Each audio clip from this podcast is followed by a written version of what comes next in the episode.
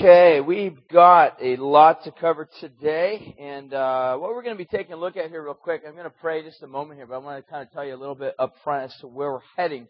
Um, uh, James mentioned my name is Brian, one of the pastors here, and we've been kind of in the middle of a brand new series that we started actually about six weeks ago. Today is our six weeks, our six week study in this, and it's basically a series called Theology. The reason why we have been basically going through this is because we have as a church, we've grown over the years and people are getting involved and serving the Lord and being a part of this community here. And bottom line is we really want to make sure that we're kind of on a unified front as far as what we believe theologically, what we believe about the Bible.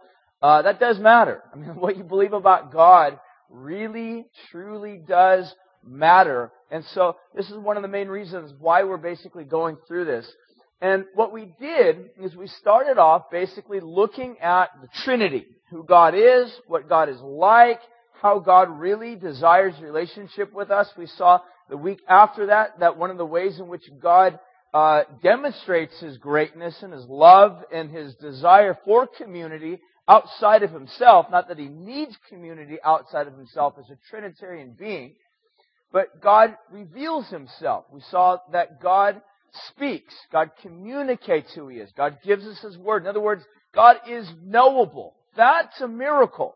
I mean, that's amazing in and of itself. I mean, if we stop everything right there, we've got enough to really be thankful to God for. Um, beyond that, God goes on and He creates a very good creation. The planet that we have sure beats all the other options out there in the universe. It's a great place to live, right? Outside of that, God also creates humanity. Us, you and I, in His image, in His likeness. We saw last week, um, after God created all of us, one of the most tragic, treasonous, God belittling things in the entire universe and all of God's creation happened. We sinned. We looked at that last week and we really tried to understand a definition as to what sin is. We kind of looked at it like this. Sin is basically at its kind of bottom core bottom level fundamental issues is when we prefer something over the all glorious God. That's what sin is. Whatever it is, whatever we prefer over the all good, all glorious, all great, all satisfying God, that's sin. Alright? And so the reality, what we're going to be looking at today is kind of the question that arises out of when mankind sins.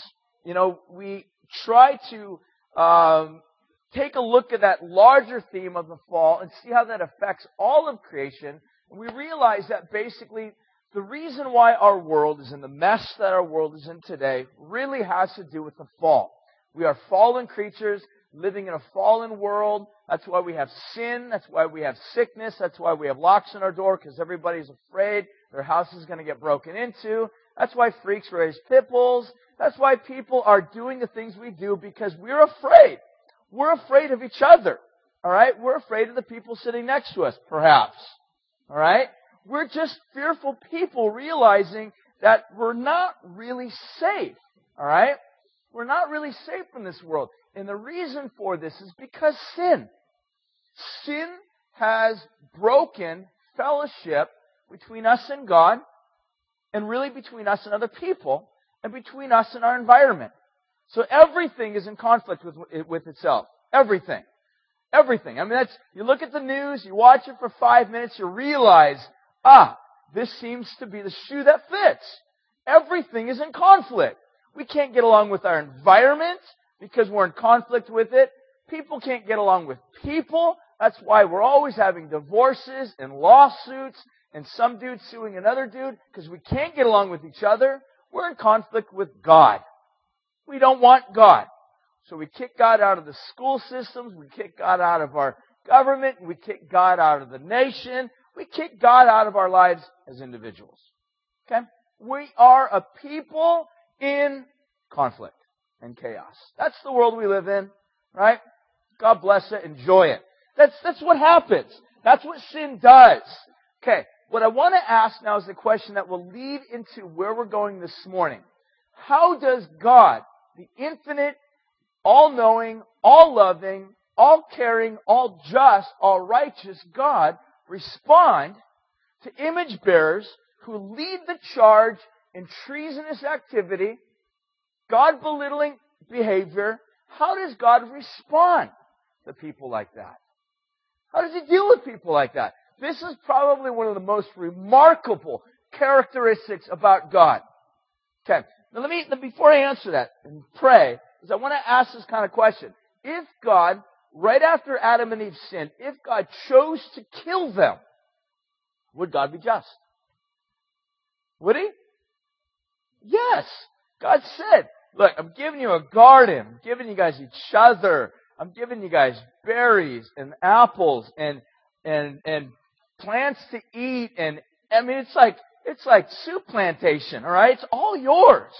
It's all yours. Enjoy it. It's all free. It's glorious. It's beautiful. But don't eat of the tree of the knowledge of good and evil in the center of the garden. The day you eat of that tree, you'll die. What happens? Chapter 3, they die. We saw that last week. God could have, at that instant, judged Adam and Eve to the point of just blotting them out of existence. God could have blotted Satan out of existence and all of the demonic realm out of existence, but that's not what God does. God responds in a way where he pursues Adam and Eve, calls their name in the garden, he says, Adam, where are you? God goes after Adam and begins to reestablish a relationship with Adam. That's amazing. God does not need to do that. He would be perfectly just in doing it. So here's the question, and I'll pray and we'll get to work.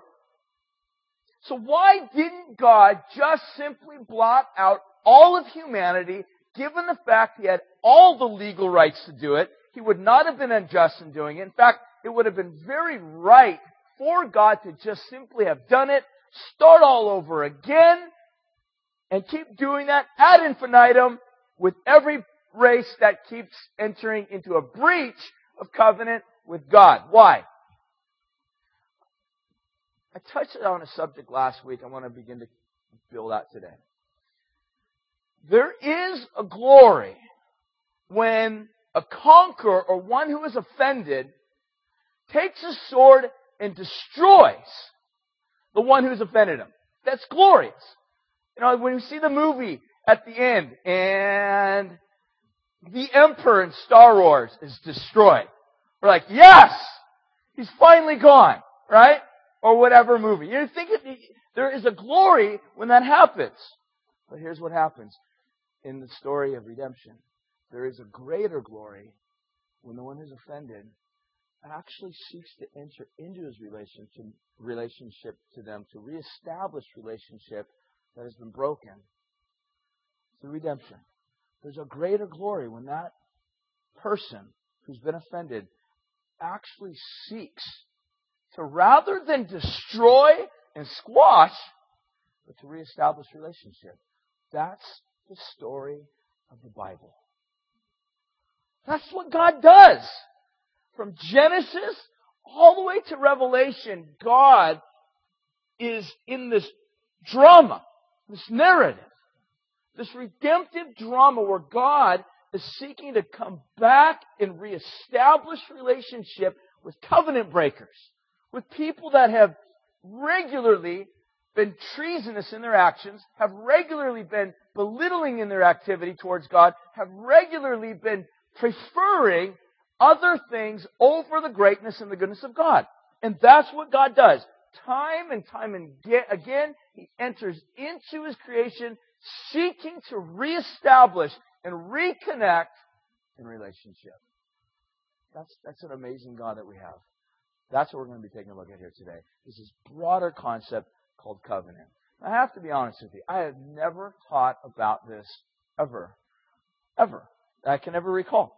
I've studied it a lot. I, I love reading about the Puritans. The Puritans were all about covenant. In fact, some of them in Scotland were actually called covenanters didn't really quite have the exact same to do with the covenants in the Bible, but they were covenanters, meaning that they recognized something about the way that God works in the realm of what we're going to be taking a look at today. This is broader mega theme called covenant. I'm going to pray. We've got a lot to do this morning, and we'll get to work. Jesus, thank you for today. Thank you that you are a great God that has, rather than justly destroying us, God, you've chosen to reestablish relationship with us.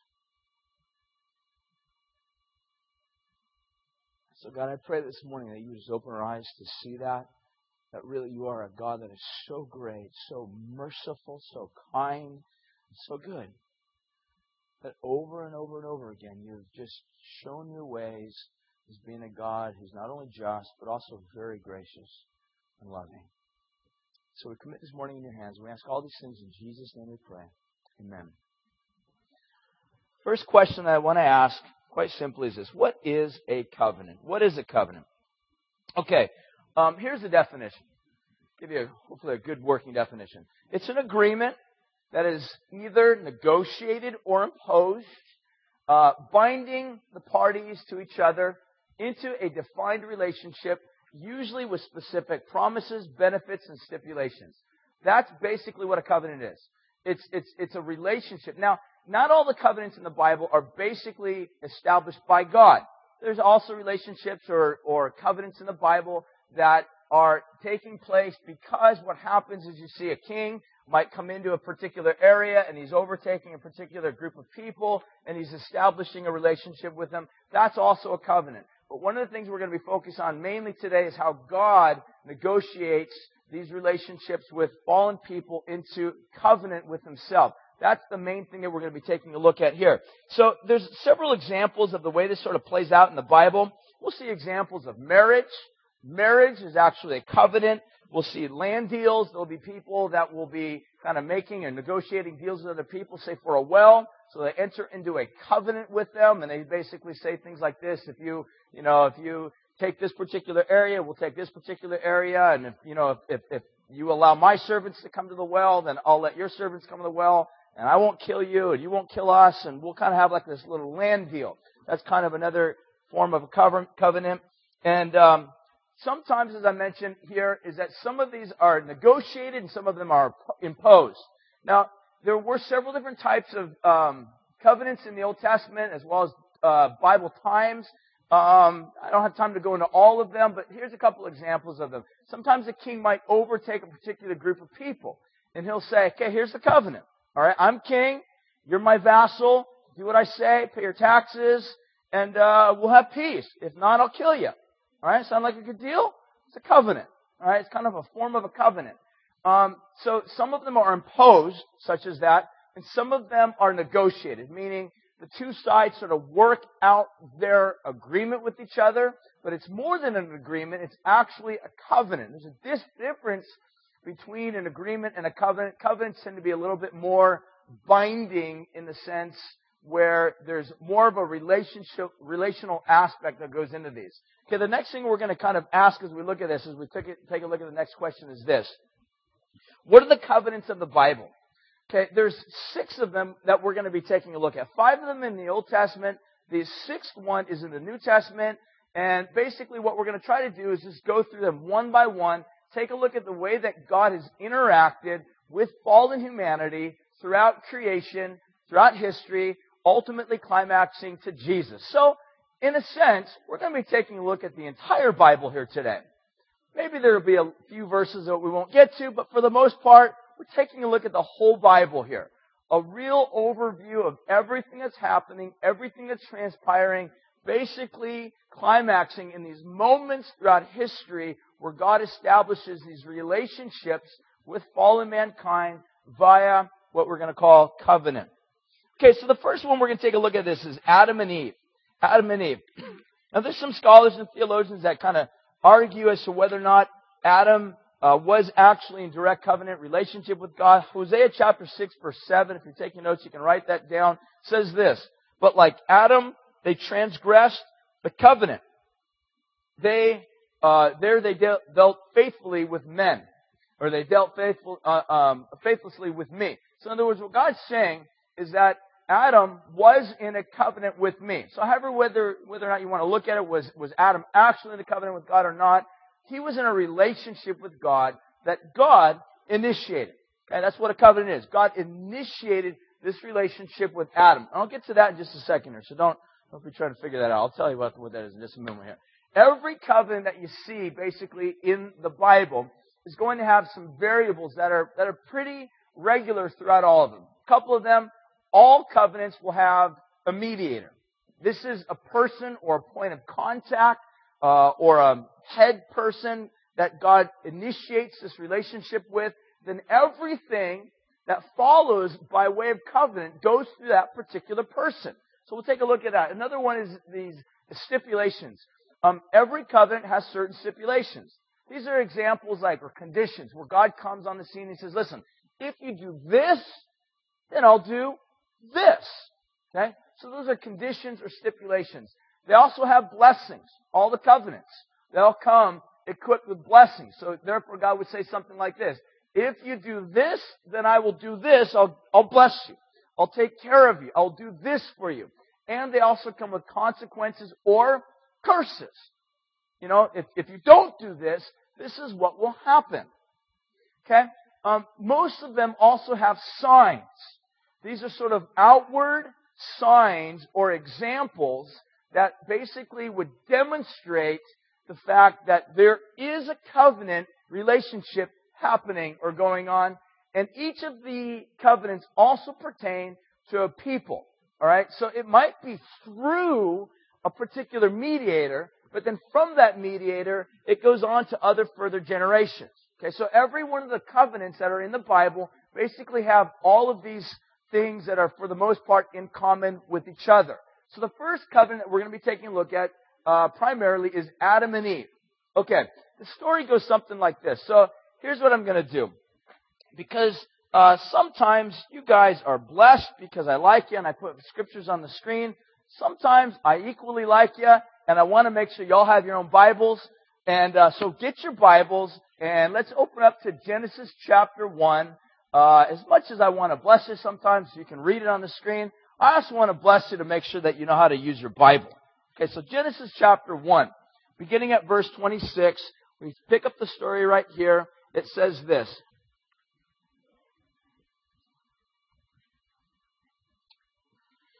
And then God said, Let us make man in our image and in our likeness, and let them have dominion over the fish of the sea, over the birds of the heavens, over the livestock, over the earth, and over every creeping thing that creeps on the earth.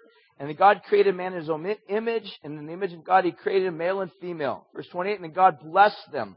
And God said to them, Be fruitful, multiply, fill the earth, subdue it, have dominion over all of the fish of the sea, over all of the birds of the heavens, and over every living thing that moves on the earth.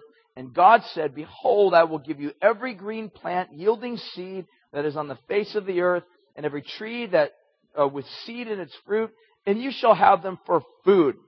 This is one of those verses that God basically just says, I'm going to bless you with everything. Verse 30, and every beast of the field, of the earth, and every bird of the heavens, and of everything that creeps on the earth, everything that has breath in it, I have given to you every green plant for food. And it was so. God saw everything that He made, and behold, it was very good. And there was evening, and there was morning, and it was the sixth day, and then God's basically going to institute or initiate this Sabbath day rest. So He's going to say, six days I work, seventh day I rest. So therefore, Adam, Eve, you do the same thing. Six days you work, seventh day you guys also rest. And in this relationship that I'm forging with you, I will bless you with everything. Alright? You'll have babies, you'll have a beautiful spouse, You'll have a beautiful earth to live on. You'll till the ground. You'll work hard. It'll be a blessing. Work will actually be a joy. How many of you work and it's not a blessing, not a joy? Alright? The reason why that is, is because of the fall, the curse. What happens is man continues to work throughout the fall, and what happens is through the fall, work is no longer a blessing, it's a curse. God's going to say, by the sweat of your brow, it's going to be hard. Work's going to be tough. You're going to come home, you're going to want to take a nap, maybe a couple naps. All right? And it's going to be tough. So what God says initially is that this is going to be a big blessing. Everything's going to be good as you follow me, as you love me. The one thing that God goes on to say in the very next verse that we're going to be taking a look at, chapter 2, verse 15, pick it up right there, says this. And the Lord God took man and he put him in the Garden of Eden to work it and to keep it. And then the Lord said, or he commanded them, saying, You shall surely eat of every tree in the garden, but of the tree of the knowledge of good and evil you shall not eat, and in the day they eat of it you shall surely die.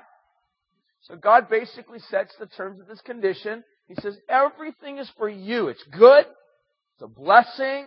You will have a rich, amazing, satisfying life. One thing I ask you not to do is do not eat of the tree of the knowledge of good and evil in the center of the garden. The day that you eat of it, you will die. Okay? So in this particular relationship, the mediator here is Adam. Adam is the one through whom God is making this promise or this pledge or this covenant. And then the stipulations are these. Live. Work hard.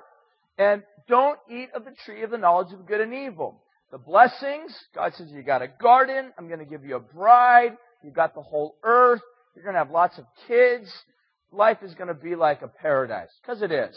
Blessings, God says, what I just said right there, I'm not going to repeat myself. I don't know why I read that again. Consequences. What are the consequences? The day you eat of the tree, you will die. Okay? Consequences. Death if you disobey. What's the sign? I think the sign that's here is you work six days, seventh day you rest. So some scholars have viewed this as a covenant of works. Not that he's saved by works, but that this is a covenant where God swore hard. Till the earth. Conquer everything.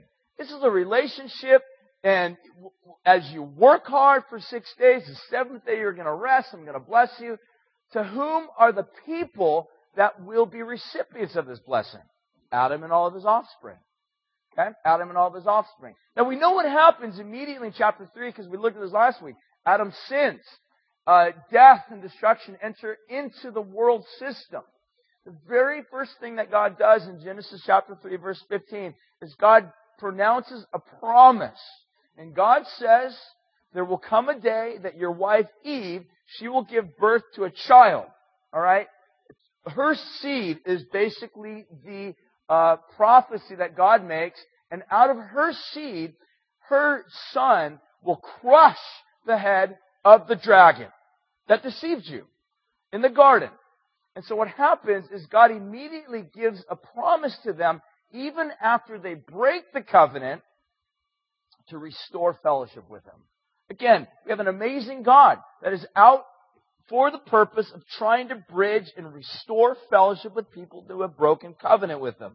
Now, the covenant, second covenant we're going to be taking a look at is what's typically called the Noahic, or the covenant with Noah. And so what happens if you guys want to turn in your Bibles to Genesis chapter 9, we're going to read that story right now. Genesis chapter 9, beginning at about verse 8, says this. Actually, I'm going to, I'm going to jump earlier before that. Genesis chapter 6. Why don't you turn there real quick? Genesis chapter 6. Beginning at verse 5. It says, The Lord saw that the wickedness of man was great on the earth, and every intention of the thoughts of his heart was only evil continually. Verse 6. And it says, And the Lord was sorry that he had made man on the earth, and it grieved him to his heart. So here's the question. God created Adam and Eve. Uh, they break covenant with God. God makes his promise that one day I will redeem and restore all things back to the way things should have been. So let me ask you, was man's response to God one of, thank you God, you're amazing, we'll worship you, we'll give you everything in our lives because we love you because you're a really good God, and we're really bad people? No. Because by the time you get to Noah, God says everybody on the face of the planet is evil. Everybody is just going this way of, well, the way our world is today. Everybody's just doing their own thing. Everybody's looking out for themselves. Everybody cares about themselves predominantly. That's part of the problem of the culture and world in which we live in today. So God says in verse 7, Then the Lord said, I will blot out man whom I have created from the face of the land, man and animals, creeping things, birds of the heaven, for I am sorry that I made them. Verse 8, but Noah found favor in the eyes of God. Make sure you understand this clearly. Noah was not called by God to go onto the ark because Noah was a good guy. Noah was righteous. Noah was, Noah was a man that was worshiping God. Noah really was just a man that was part of the rest of creation, but God sees Noah and says, I'm going to show favor to him. I'm going to save him. I'm going to save him. What I think is being established here is what Paul is later going to pick up on the book of Romans that God chooses people. Now you might say, well, that's not fair. Let me ask you, what is fair? Is it fair for God to destroy the whole earth? Is it? Is it unfair? It's really important to know the answer to this question. Is it fair for God to destroy evildoers or unfair for God to destroy evildoers? It's fair. So here's the question. Should God destroy every human individual on the planet like he does in Noah's day? Is that fair or unfair? It's fair, right? Now, if God chooses to save one of those persons or people out of the rest of the world, is that being unfair or is that showing grace? It's actually showing both, isn't it? It's showing fairness, meaning that God is actually doing what He's has every right to do, which is destroy. But He's also demonstrating the kindness and the grace. He didn't, he didn't need to. He wasn't obligated to save Noah. But I think what he's doing is he's setting forth a pattern, saying that God will do what he desires to do. Because if we simply look at it on legal terms and say, what do we deserve? What we deserve is complete abandonment from God. Make sure you understand that. If we don't understand that, then we start waving this flag like, well, God's unfair. You might think that now, but you will not think that on the last day, standing before the Almighty God. God is always fair. So he chooses Noah. For whatever reason we're not given. Just says that God found favor with Noah. Or Noah found favor with God. Verse 9 says, And these are the generations of Noah. Noah was a righteous man, blameless. So it goes on after this to say this. Blameless in his generation. Noah walked with God, but Noah had three sons, Shem, Ham, and Japheth. Verse, verse 1 of chapter 9 goes on and says this. Then God blessed Noah and his sons, and he said to them, Be fruitful, multiply, fill the earth, for the fear of the dead. So what happens now is after the flood, all the waters subside, God judges the entire earth. Noah and his family are the only family that's basically left alive. And what happens, God now gives them a brand new covenant. God reestablishes a, really this relationship with Noah and the new creation that's going to be happening through Noah and his offspring. And it says this, God blessed Noah and his sons, and he said to them, Be fruitful, multiply, fill the earth, for the fear of you and the dread of you shall be upon the beast, every beast of the field, and upon every bird of heavens, and upon everything that creeps from the ground, the fish of the sea, and into your hand they are delivered. Every, more, every moving thing that lives shall be food for you, and as I gave you the green plants, so I'm giving you everything. This is God's way of saying, now tri-tip school. Right before the flood, the vegetarian. After the flood, God says like, it's all fair game. Alright? Go out and get a good steak. They're really good. And what happens, God goes on and said in verse 4, He says, But you shall not eat of the flesh that has its life in it. That is, its blood. And you, uh, and for your lifeblood I will require a reckoning, and every beast I will require from, um, from man for his fellow man, I will require a reckoning for the life of man. Verse 6, whoever sheds the blood of man, by man shall his blood be shed, for God made man in his own image. And you be fruitful, multiply, teem the earth, or fill the earth and multiply it. So here's the point that I think is important to understand. What God basically says to Noah is this. I'm giving you everything. I'm giving you everything. And in many ways, builds upon the original covenant God made with Adam. Right? Very similar. Most of these covenants sort of dovetail with the covenant previous to it. They're not necessarily removing the old terms or destroying the old terms. They're building upon the old terms. It's very important to understand that. Some scholars have chosen to recall this sort of uh, God's progressive revelation, meaning at the very beginning, Adam and Eve had this relationship with God, but it wasn't complete, meaning it wasn't, God didn't reveal all of who he was, God revealed increments of who he was throughout each one of these covenants. So that's kind of how it's oftentimes viewed. Verse 8 of chapter 9 says this Then God said to Noah and to his sons with him, Behold, I establish my covenant with you and with your offspring after you, and with every living creature that is with you, the birds, the livestock, every beast of the earth, with you, and as many that came out of the ark. It is for every beast of the earth Verse 11, I establish my covenant with you. He uses the word covenant again. He says that never again shall flesh be cut off from the waters with a flood, and never again shall there be a flood to destroy the earth. And then God said, this is the sign. So here's the sign. As I mentioned earlier, every covenant has a sign. This is a sign of the covenant between me and you, every living creature that, that is with you for the future generations. I have set my bow in the cloud, and it shall be a sign of the covenant between me and the earth. When I bring clouds of the earth, and the bow is in or seen in the clouds, I will remember my covenant that is between me and you and every living creature and all flesh. And the waters shall never again become a flood to destroy all flesh. When the bow is in the clouds, I will see it and I will remember the everlasting covenant between God and every living creature of all flesh that is on the earth. And then, and then uh, God said to Noah, this is the sign of the covenant that I have established between me and all flesh that is upon the earth. A reference to the rainbow. So here's what God's basically saying to Noah. Is that Noah, in this covenant that I'm making with you, all I'm asking you to do is continue what uh, your father um, Adam did. Be fruitful, fill the earth, multiply it. The one condition, okay? So what's who's the mediator? Noah. Noah is the mediator. What are the stipulations? Well, God says basically to Noah, respect life. I'm going to give you meat now to eat. Go ahead. You can eat animals. That's fine. But God says don't eat meat that has blood in it. Why? Because blood represents, very important you catch this, because this is picked up, this is a mega theme throughout the entire Bible. Don't miss the importance and significance of blood. God says because in the blood is life. Here's what God's saying. Respect the blood. Respect life.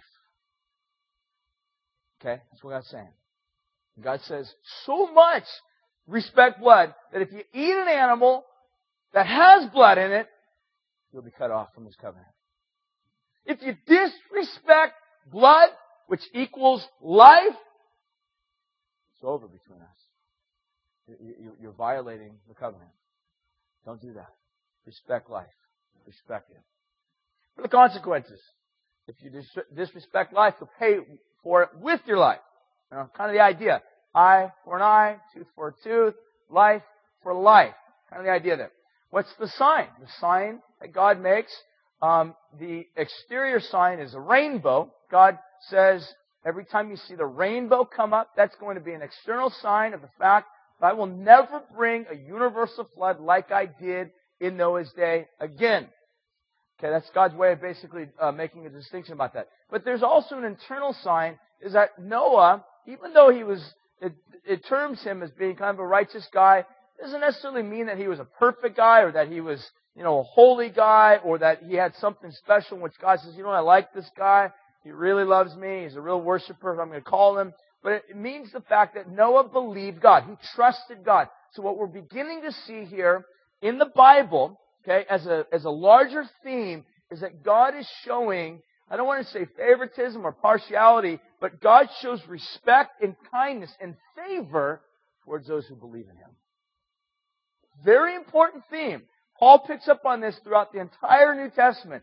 This seems to be the main way by which God engages with fallen mankind.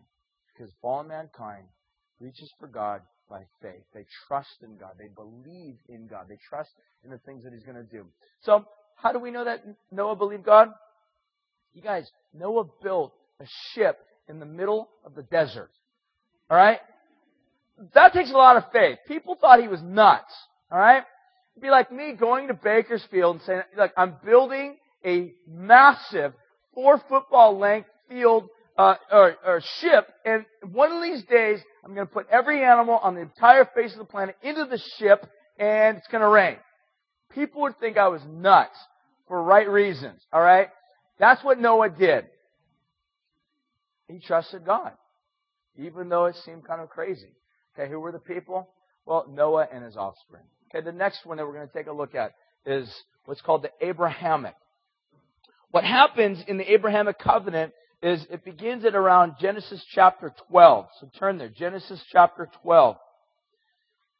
beginning at about verse 1, it says this. Now the Lord God said to Abraham, Go from your country, from your kindred, from your father's house. And he says, And I will make you a great nation. I will bless you, and I will bless your name, so that you will be a blessing. And I will bless those who bless you, and I will dishonor those who curse you. And I and, and in you all the families of the earth shall be blessed. So God makes his promise to Abraham. He says, Abraham, through you or in you, all the nations of the planet are going to be blessed. So as we go on from that, I want you to jump forward real quick to Genesis chapter 17. Genesis chapter 17. Okay, at this point right now, Noah's a pretty old guy. I mean, and when God originally comes to Noah, he's kind of an older guy. His wife's older, but God basically says, follow me. I'm going to give you a land. Now, originally, Abraham lived in a region called Ur, Ur of the Chaldees, which is probably, most scholars believe, modern day Iraq. So here's the question. Was Abraham a Jew? No. No. He was not. This is crazy. This blows people's minds. Like, what? I thought the dude was a Jew. He became a Jew. He was not a Jew. He was a pagan worshiping idolater when God came to him. He lived in Iraq amongst a bunch of paganistic, idolatrous type people. For whatever reason, God chose this man living in Iraq and says, you know, I'm going to call you.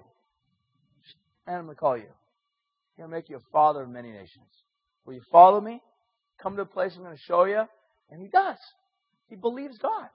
That, that's exactly what the story of Abraham is. He believes God, and this is accounted to him for righteousness. In other words, God gives it to his account. Verse 17, or verse 1 of chapter 17 says, When Abraham when Abraham was 99 years old, the Lord appeared to Abram and he said, I am God Almighty. Walk before me. Be blameless. And I will make my covenant between me and you and will multiply you greatly. Then Abram fell on his face and then God said, Behold, my covenant is with you. God reiterates it. And he says, And you shall be a father of a multitude of nations. No longer shall your name be called Abram, for your name shall be called Abraham. God changes his name for I have made you a father of a multitude of nations. Okay, now let me ask you. How many kids does Abraham have at this point that have kids? Not very many. Alright? None. Other than Isaac, which God doesn't even recognize. Okay? It goes on, and God says, I will make you exceedingly fruitful, and I will make you into nations, and kings shall come from you, and I will establish my covenant, verse 7, between me and all of your offspring after you throughout their generations for an everlasting covenant. Check this out. How long is this covenant? It's everlasting. It's everlasting. God says this isn't going to be broken.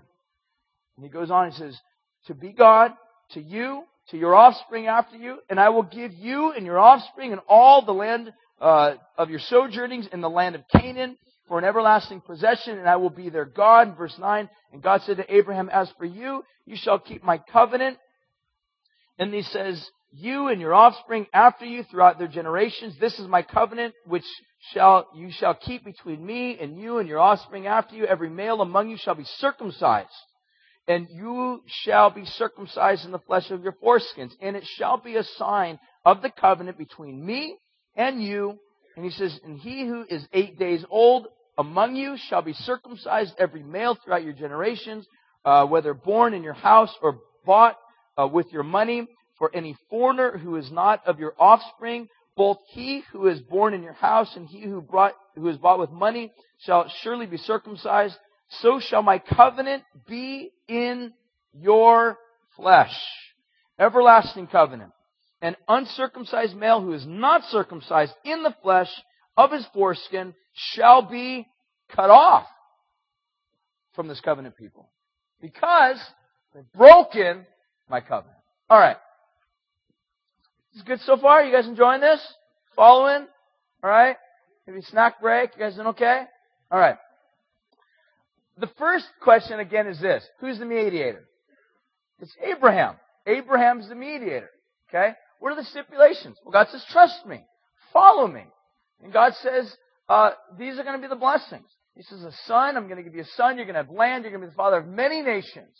I don't think I have it up there, but the, some of the curses are basically God's, you know, God's going to basically go on to reiterate, look, obey me and you'll be blessed. Disobey me and not keep my covenant, you'll be cut off.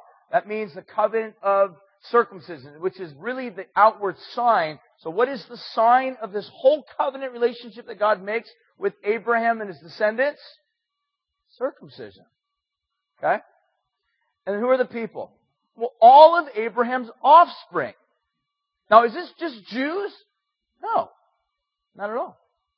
Because this is talking about people that don't even belong to Abraham's tribe. This could be slaves that were bought. This is people that just sort of stop on by and kind of camp out for a little bit. Like, hey, you guys are kind of cool. Can I hang out with you guys? Yeah, you can hang out with us, but you got to become part of our group. How to become part of your group? Drop your pants and I'll show you. It's called circumcision. You know, and at that point, alright, sorry. At that point, you got a choice. Do I keep going forward, become a part of this covenant group, or do I say, ah, look, I'm 35 years old, this ain't gonna work out. See ya. You're cut off. Alright? So, I mean, that's the way it was, okay? I'm just teaching the Bible. Cut me some slack. Alright. So the point that I'm trying to make is this. This is part of this covenant relationship that God makes with Abraham and his descendants. It's through this covenant recognized by circumcision. Alright? There's so much more I can say about this, uh, but I'm not. Last thing I want to read is Genesis chapter 22. Genesis chapter 22. It's a great story, beginning at about verse 15. Genesis 22, verse 15. He says this, and the angel of the Lord called to Abraham. Okay, now at this time, Abraham's really old. Alright? He's got a son now. He's got one son. His name's Isaac. And many scholars believe, now I think in this picture, I, mean, can't really see that well because the contrast isn't that great, but uh, it looks like a lot of scholars, a lot of people throughout the ages have thought that, you know, Isaac was kind of like this 12-year-old kid. Most scholars, I think, if you look at the story properly, I think he was probably a very healthy kid, maybe in his 30s. He was strong enough to carry the wood for the sacrifice by himself up to the altar, which we'll read about. So God calls Abraham and he says, in verse 15, the angel of the Lord called to Abraham the second time from heaven, and he said, by, or by myself I have sworn, declares the Lord, because you have done this, and you have not withheld your son, your only son. So what happens is God, at the beginning of the story, calls Abraham. He says, Abraham, take your son and take him up to a place I'm going to show you on a mountain called Moriah, and I want you to kill him. Now think about this. All of the promises that God makes through this covenant relationship are going to come, as God already said, through Isaac. You see the problem here? Genesis 22, God says, kill Isaac. That's a little bit difficult to do. For one, this is child sacrifice. God says, don't kill people. Don't kill babies. You know, don't kill your sons. Don't kill anybody. Don't slay blood. Don't, don't lay blood on the ground. Don't mistreat blood. Respect it. Here, God is kind of a paradox. Why is God not only asking Abraham to offer a son, but also at the same time, the promise that everything that God's going to make in terms of the covenant is going to come through Isaac, his son. We're told later, this is really just part of a test. God is testing his love. And he basically says, I'll do it, Lord. Hebrews actually tells us that Abraham did this because he knew and he believed the covenant relationship that God made with him was so strong and so faithful that even if Abraham died, or even if Isaac died, God would raise him from the dead. That's what Abraham believed. He actually believed, if I gotta kill my boy, God will raise him up from the dead because God said this whole covenant thing is gonna come through my son Isaac. Therefore, if anything happens to Isaac, God will raise Isaac from the dead if he has to. Abraham is called the father of faith because he believed God. He trusted God. He's like, God, I know that you're going to do what you're going to do. You said, I'm going to be the father of many nations. If I kill my son, that doesn't quite make a lot of sense. So therefore, you must perform a miracle to raise my son from the dead or something because that's, that's who you are. You don't break covenant. It's an everlasting covenant. Okay? The next covenant. Next covenant we're going to take a look at, going to make our way through this, is the covenant with Moses. Okay? We're going to try to move through these, some of these pretty quickly because I don't want to uh, I don't want to skip by in the last section here. The next one is in terms of Moses. In Exodus chapter 6, verse 1 says this. Exodus chapter 6. So next book of the Bible. We look at basically the majority of Genesis. Uh, next is Exodus chapter 6, verse 1. And God says, But the Lord said to Moses, Now you shall see what I will do to Pharaoh. So God's going to speak to Moses now.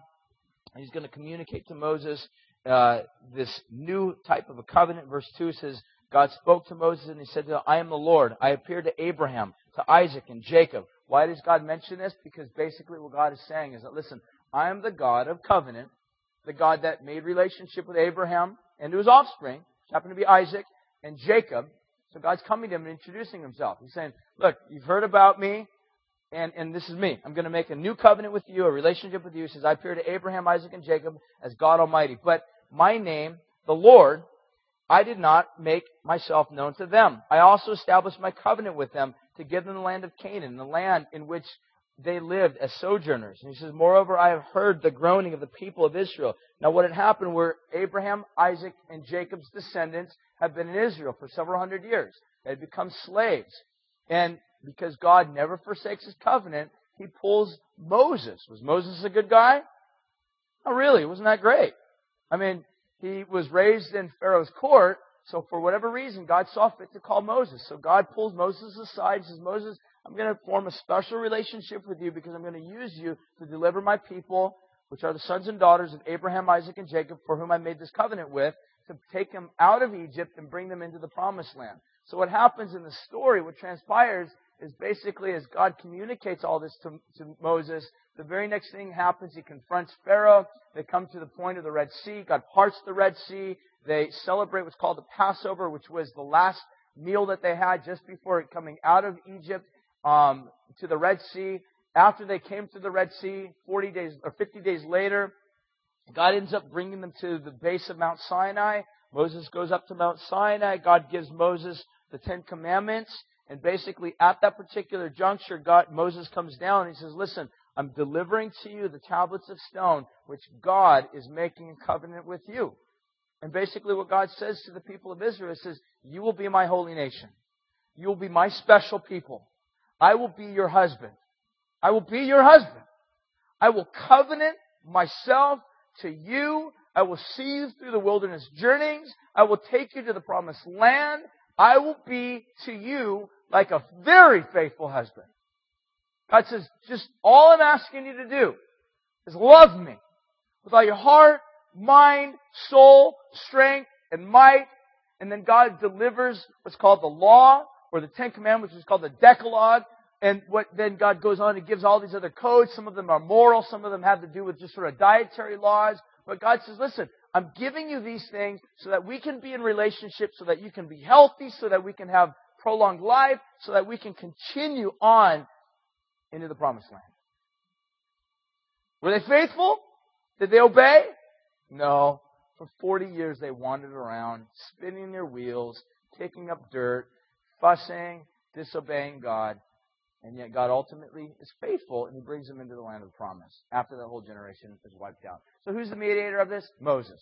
What are the stipulations? God says, obey my law. Love me. What are the blessings? God says, I'll, I'll free you from exile. And you'll have the life of God through the word that I'm giving you. What are the consequences? Well, later on, Moses is going to basically take them to these two mountains and really powerful moment where God says, if you obey me, I'll give you blessings, I'll give you life, I'll give you the land of Canaan. If you disobey me, all of these curses will come upon you. All of the curses of the law. What's the sign of the covenant of Moses? Passover. Jews still celebrate this today. Very important to understand. When Jews celebrate Passover, what they're actually doing is they're remembering the covenant that God made several thousand years ago. Who are the people? What are the people to? All of the descendants. They will be a holy nation. Okay, next and last Old Testament covenant. This is with David. This is with David. Okay, now really what we're told, we're not really told explicitly that this is a covenant of David in 2 Samuel, which is where we're going to be heading. Uh, actually, Psalm 89 verse 3 says this. Um, it says it uses the word covenant to describe this relationship that God has with David. But here's what happens. Now, was David a great guy? Was he powerful? Was he a mighty man of valor, mighty man of war? No, he was a little red-headed kid that nobody liked. Well, it was. I mean, he was just like, he was like the kid brother that nobody wanted hanging around and they always dodged him. I mean, you can just imagine. He was a kid that was picked on. He wanted so bad to hang out with his older brothers that were like these mighty men of war. And he's like, you guys, can I go hang out with you? Like, no, Dave, why don't you stay home and like bake bread? All right? Just bake bread with mom. All right, you know. So that was David, all right? But God, for whatever reason, again, God showing the fact that He does not show favoritism, just chose David. Just to blow our minds to be like, you mean God actually loves redheaded stepchildren? Yes. God actually can demonstrate grace and kindness to these people. And He does. And He demonstrates that constantly with people like you and I. God is a God that just will show favor on whoever He wills. The rest, we all get what we have deserved coming to us. All of us. But God will choose whom He chooses. And in this case, He chooses David. And here's what happens in this particular story of David in 2 Samuel chapter 7. It says, Now therefore, thus you shall say to my servant David, Thus says the Lord of hosts, I took you from the pasture and from following the sheep, that you should be prince over my people Israel. And you have been, and I have been with you wherever you were, wherever you went, and I have cut off all of your enemies from before you, and I will make your name, and I will make your name great, like the name of the great ones of the earth. And I will appoint a place for my people Israel, and I will plant them, and they will dwell in their own place and be disturbed by no one. And violent men shall afflict them no more as formerly. He says, and then he goes on and he's basically making this point because David wants to build this house for God, which is the temple. And what happens is God says, David, you, you can't build my house for me, but here's what I'm going to do for you. I'm going to build you a house. And forever, there will be a king sitting upon your throne. Forever. David is so blown away by this. It says he goes into the other room, sits down, weeps, and is just humbled by the fact that God is so gracious. Because here's what God's saying. saying, David, you will always have a son to rule as king. You will have a dynasty that will never die. That's huge. Every king wants a dynasty that will last forever. Alright? Every king! Here God says to David, you're going to have a dynasty that will last forever. Now, the ultimate son that God is referring to is Jesus. This is why Jesus is referred to as the son of David and as the king that will be sitting upon the throne of David. Okay, it's very important to understand that. So who's the mediator? David. What are the stipulations? God just says, obey me. Follow after him. What are the blessings? God says, there will be a king and a kingdom that will be forever. What are the consequences? There'll be judgment. Right? When you disobey, there'll be judgment. An example is with the sin with Bathsheba. Right? His firstborn son dies. Guys, don't, don't make a mistake thinking, ah, I'm in grace. I'm never going to have problems with God. No, in fact, Hebrews tells us there's going to be occasions, especially if you are in covenant with God. Have you ever noticed that God kind of has a way of just constantly staying on your tail? Have you noticed that?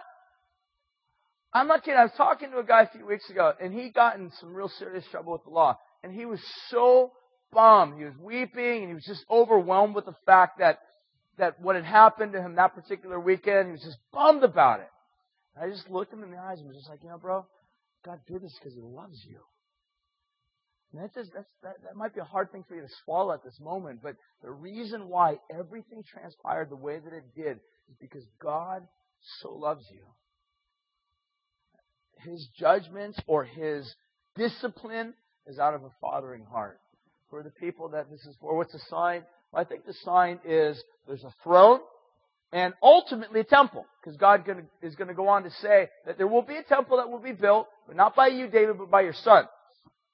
So in other words, in terms of the throne and the temple, not only a king, but a priest will ultimately come out of David's name.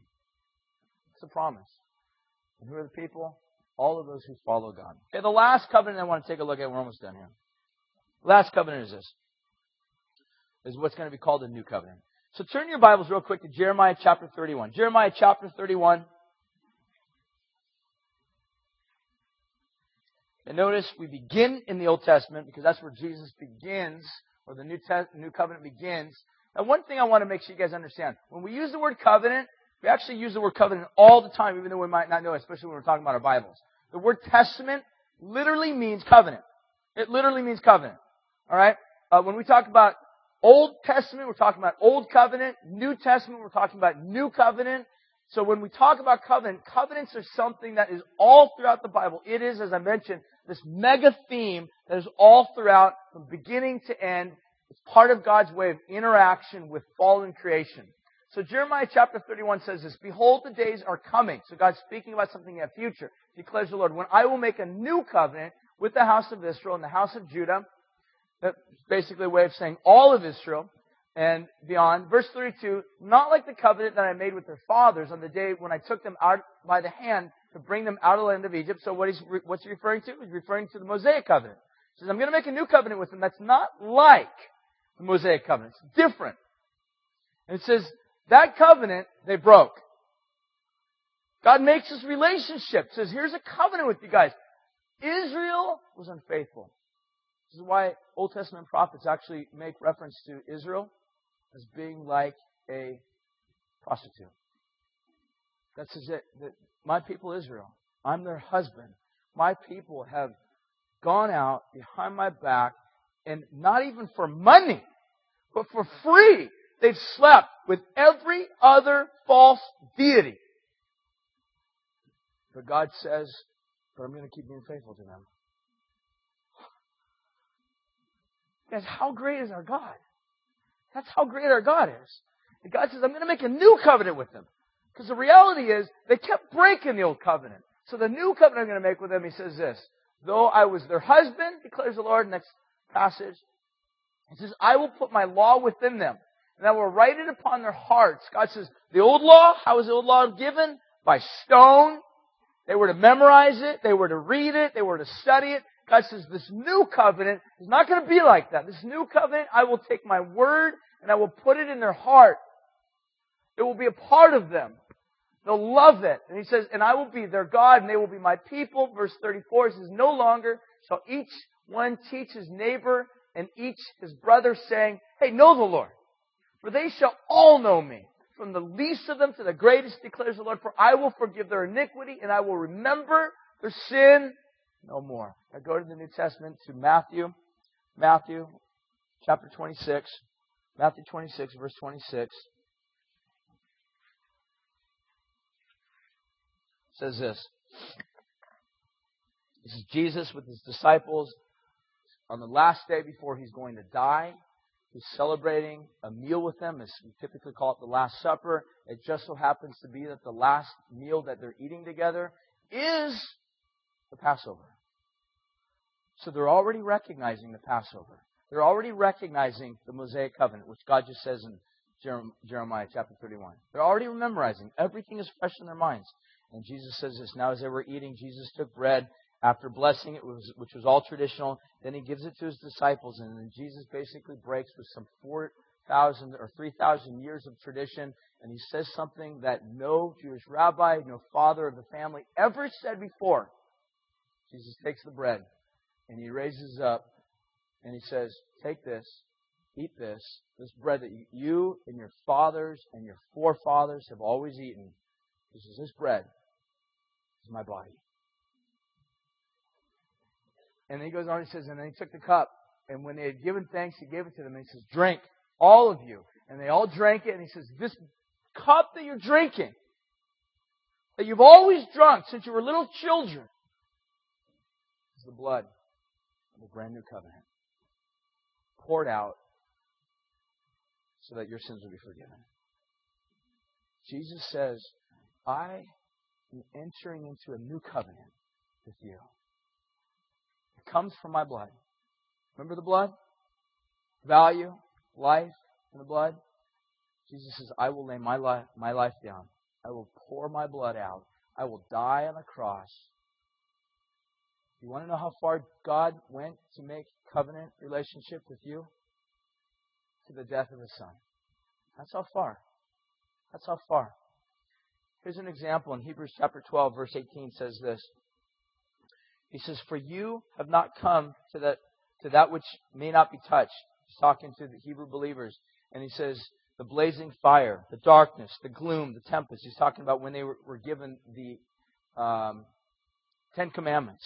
Verse 19, he says, And the sound of the trumpet, and the voice whose words made the hearers beg for no further message to be spoken. These guys were afraid. Verse 20, he says, For they could not endure the order that was given. He says, I, if even a, a beast touched the mountain, it would be destroyed. Indeed, so terrifying was the sight of Moses that Moses said, I tremble with fear. But you have not come to Mount Zion and to the city of the living God and the heavenly Jerusalem, to the innumerable angels of festal gathering. He says, and to the assembly of the firstborn who are enrolled in heaven, and to God and judge of all, and the spirits of all righteous and perfect. He says, and Jesus, who is the mediator of this brand new covenant, sprinkled with blood, speaks a better word. Last thing he says is this. Here's what the author is saying is that this new covenant is made with Jesus through his blood. And he finishes by these words. He says, See that you do not refuse him who is speaking. For if you do not, for if you, for if they did not escape when they refused him who warned them on the earth, that is the Ten Commandments, much less will you escape if we reject him who warns from heaven.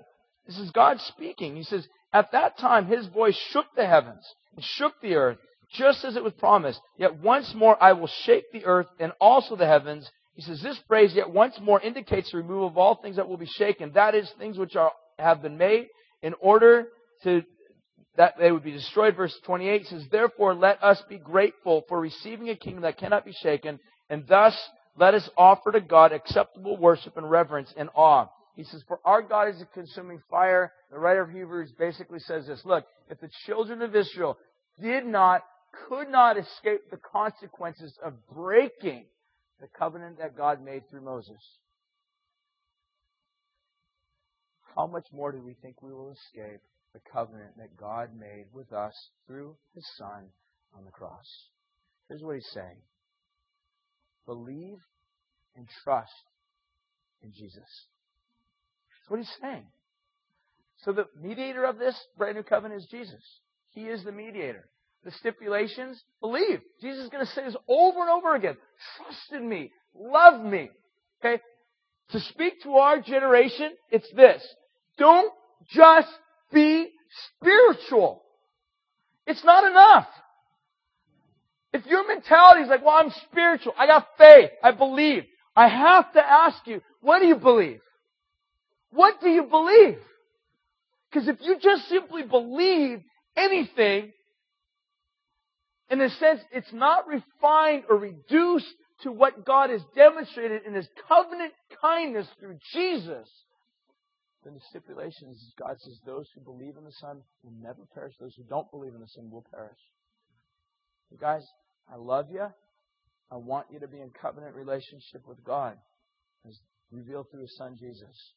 This is why we love Jesus so much, is because even though we have constantly, consistently betrayed and belittled God by preferring other things, God, in His kindness, has pursued us. That's what covenant is. It's God's action of pursuit to reestablish, to remake, to recreate broken fellowship. Guys, I hope you see how great our God is.